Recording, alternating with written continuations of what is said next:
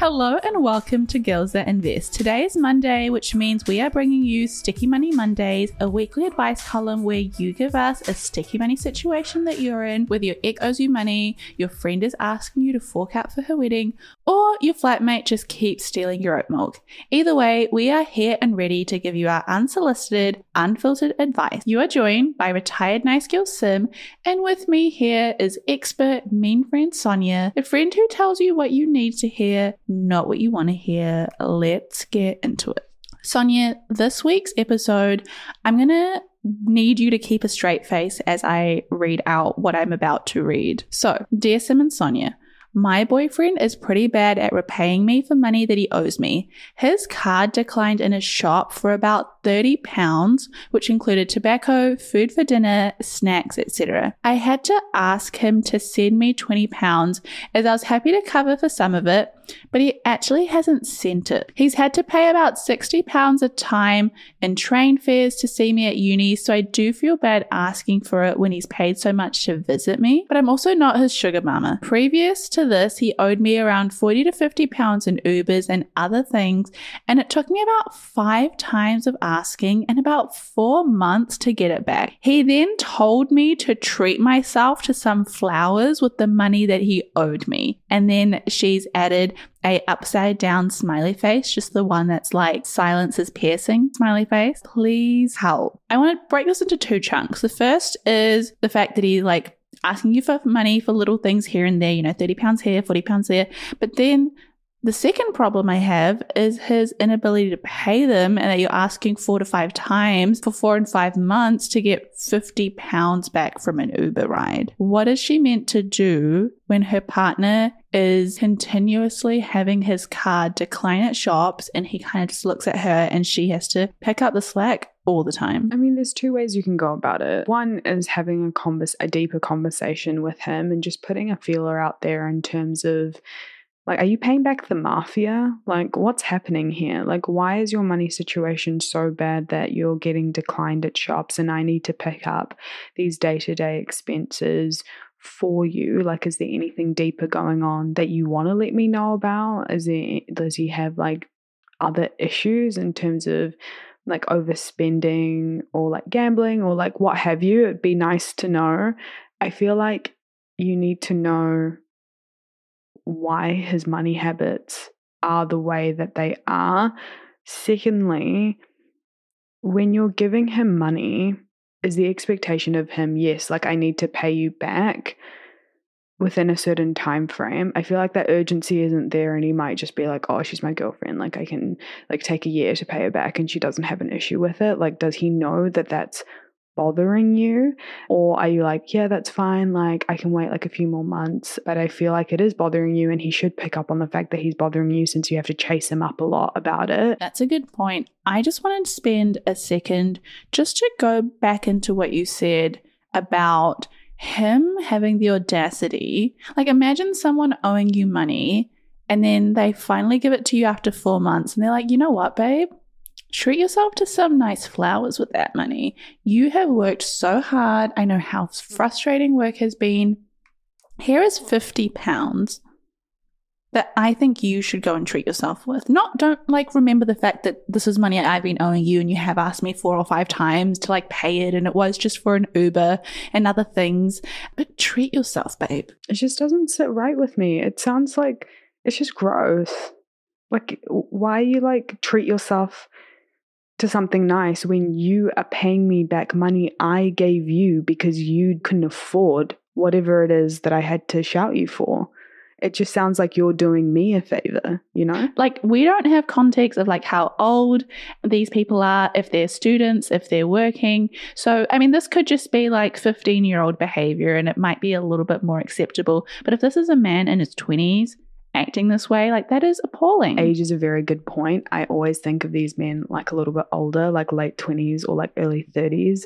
That's why I get so mad. But yeah, if you're in uni halls at 18 and he's visiting you and it does cost 60 pounds that he has to pay for to like visit you, or if you're in high school, you're younger, then yeah, I guess it's a little bit acceptable and you learn what you can tolerate in these relationships, especially if it's like one of your first relationships. It's not, oh my God, the 20 pounds, the 40 pounds. It's like, why does he feel like he can just be so slack with you bringing up a concern to ask someone four or five times in a relationship to do anything, let alone paying you back? If you're asking your partner four or five times to you know, be more cleaner or to go and grab something that they were meant to, or to like, you know, don't forget to like bring that out or, or do that. Anything that you're doing that's taking four or five times to remind your partner to do, like, that's just so disrespectful on their part to be like, my partner's feelings or concerns about this topic just don't matter and she's just nagging me and it's fine. I'll just do it in my own time. Like I think that's my biggest issue. First of all, 50 pounds is a lot of money. Isn't 50 pounds like 100 New Zealand dollars? 100 New Zealand dollars, like 70, 80 US dollars. And especially like they've mentioned she's in university. So I'm just going to assume he's in university as well or university age ish. So I get it. Like I get it. it's like a lot of money for him and her. But how do you think she should go about talking to him, Sonya? I think that it's happened a few times now and it is a pattern. It's not just a one off thing that you can kind of slide. You have all of these examples that you can use to bring it up. And I would say, not in a mean way, like outlining all the times that he's had to pay you back, because that can be a little bit confronting, especially if it's like your first time addressing the issue. I would say, just like, hey, I just wanted to chat a little bit about money. Like, I am obviously a student and I know actually you don't even know what his like For business owners, every transaction is more than just a swipe of a card. It's the culmination of your hard work, dedication, and commitment to your customers. That's why I'm excited to share with you a game changing solution that's simplifying the way businesses like yours accept payments. Introducing Tap to Pay on iPhone, powered by Stripe. Contactless payments has never been easier. You can seamlessly accept contactless payments directly from your iPhone, and the best part, there's no additional hardware required. Think about it. From local pop ups to global retailers, Tap to Pay on iPhone and Stripe cater to businesses of all sizes, empowering them to accept payments right from their iPhones. It's a game changer for businesses looking to scale quickly and stay flexible, with quick setup that takes minutes, not days. So, how can Tap to Pay on iPhone and Stripe benefit your business? It's simple increase revenue, expanded reach, and enhance customer experience. It's a win win win. To learn more about how Tap to Pay on iPhone and Stripe can transform your business, visit stripe.com slash tap iPhone today. I mean, does he work? Like, is he a student too? Like, how does he earn his money? Does he have to get money sent to him, like by his parents? Would you just be like, hey, how do you, how do you feel about money? Are you in the mafia? Do you do drugs? Is there an addiction I should know about? Okay, you have taken this man from drug dealing to gambling. To, you've mentioned the mafia twice. And you've also then gone, and what is he saying to his friends? So I just want to reel this back 12 steps. I'm so sorry. I think it's hard not to get personal about this because I'm just thinking about all like the dumb men that I've encountered in my life ah, I'm sorry to this man. I don't know you and I don't hate you and I don't think your girlfriend should dump you yet. How would you do it? They've ne- okay, just say they've never talked about money before. It's the first time they're addressing this issue. I'm the boyfriend. What would you say to me? I'd be like, hey, Sonya, I want to have a chat with you. Can we please sit down? So we're sat, and I go, I really want to speak to you about something really important.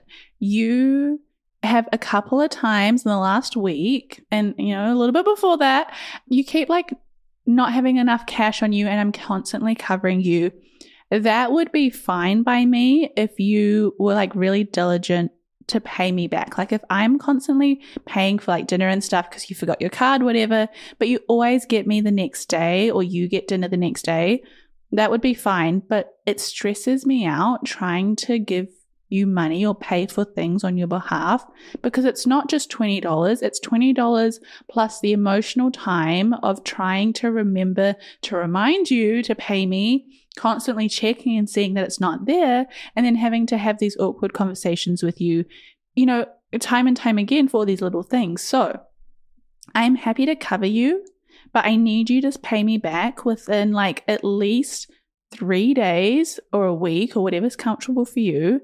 And if you can't, then I just have to say, I, I can't cover you. And if that means that, like, we can't go out and get dinner, that's okay. Let's eat at home. Let's do things that where we're not driving, where we're not going out. We won't go to town, but we'll adjust our budget to spend more time together that don't cost as much things. But I can't keep covering you because eventually I'm going to build resentment, and that's not what either of us want. Well, she's saying that she, the only reason, that was brilliant, by the way. Very good. She's also said that the only time that she can get her money back is if she chases it up. So even if it's like like he lets you know what his situation is after that initial conversation, even if you lay down the expectation of if you can't pay me back within a week, can you tell me rather than me chase you up? Sometimes that hits the fan and there can be emergencies and life events and like that's understandable. But as long as you're being proactive and letting the person or letting your partner, not just any person that's lending you money, like, hey, I'm probably just going to be a week late. I will pay you back, but can you give me like a week or two of grace, you know? Exactly. And I think I'm always someone that, like, first time, when it comes to money, if someone does something I disagree with the first time, or the first time it starts to bother me, like in her case, it's starting to bother her, I'm going to give them the benefit of the doubt to correct their behavior and be like, okay, for this first week, like going forward, now if you borrow money, like this is my boundary, you, I just need this back in a week's time. Like that's the rule. You might have always had the money, but just been lazy and forgotten and been like, oh, it's 20 pounds, it's 50 pounds, all good. Like she'll be okay. But this is important to me now that I've communicated that it's important to me. Now your behavior is something that I'm going to be a lot more direct about because now that you know it's a problem, if you're still doing it, that's actually disrespectful to me. So we're going to either do more cheaper dates or we're just going to have an evaluation of do we even suit each other as like value based people? Because imagine trying to marry this man. Imagine trying to have you know, spend your life with this person or have kids together if that's something that you ever wanted to do. I know you're in uni, but I truly believe I know some people don't agree with this, but how you do one thing is how you do everything. So if you're going to be lazy in one aspect of your life, you're probably also going to be a little bit more, you know, lenient with other things. You're probably not going to be very diligent with XYZ. And if you can't trust a man to give you 20 pounds back, how are you going to trust him to look after your baby? That is so extreme. That's how I view it. Okay, I don't think I view it to the same extent that you do. I get what you're trying to say. I am a huge advocate for communicating things when you feel that initial like burst of annoyance because you can't really complain about someone's behavior if you haven't communicated to them that it is an issue, which is why I say put that initial feeler out and boundaries. It's a really good conversation to have off the bat because not all couples work the same, but the thing that is similar across couples that do like life together really well is the effective and open communication that they have and trust to figuring out what works best for them. So if it is a case of, yep, I'm going to pay for dinner for us on Wednesday night and then you can pay next week's date night and we can pick a similar restaurant so the price like equals out. If that is important to you or if it is a case of like i'm going to put everything onto splitwise and we're going to do everything 50-50 do you know what i mean? Like it doesn't have to be so traditional in the fact that he needs to pay you back for everything and he, you need to pay him back for everything that you're doing together.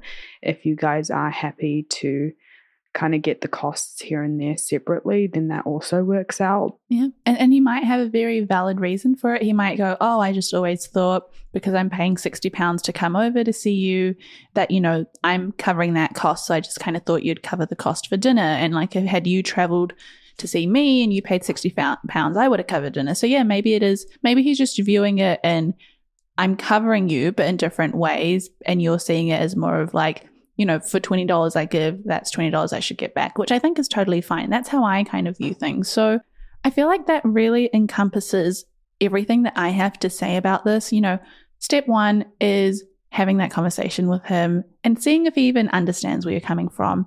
Step two is giving yourselves, both of you, some time to see it come out into practice, whether it be like the way Sonya suggested, whether it be the way I suggested, but like finding some rules or boundaries around, okay, what's okay, what's not. Does that get respected or not? And then the third step is going, okay, it's either working or it isn't. Is this the kind of person I want to be with or not? Are there qualities that make this be a small issue? Or do I actually really value this as an important thing and therefore maybe we aren't suited? Um, and who knows, he might turn around and go, oh my God, I'm so sorry. I have been lazy. It's just not been front of mind. But from now on, I'll pay you back instantly. And, and it might just work out as, as simple as that. All right, I think that's a good place to wrap it up. But if you have a sticky money situation that you need a hand with, DM us or email us at hello at girlsthatinvest.com with the title Sticky Money Story, and you may just be featured in next week's episode. To finish off our disclaimer so, Girls That Invest does not provide personalized investing advice for your individual needs. We are not financial advisors. The advice from Girls That Invest exists for educational purposes only and should not be relied upon to make an investment or financial decision. Advice from Girls That Invest is general in nature and does not consider individual circumstances. Always do your research and please use your due diligence.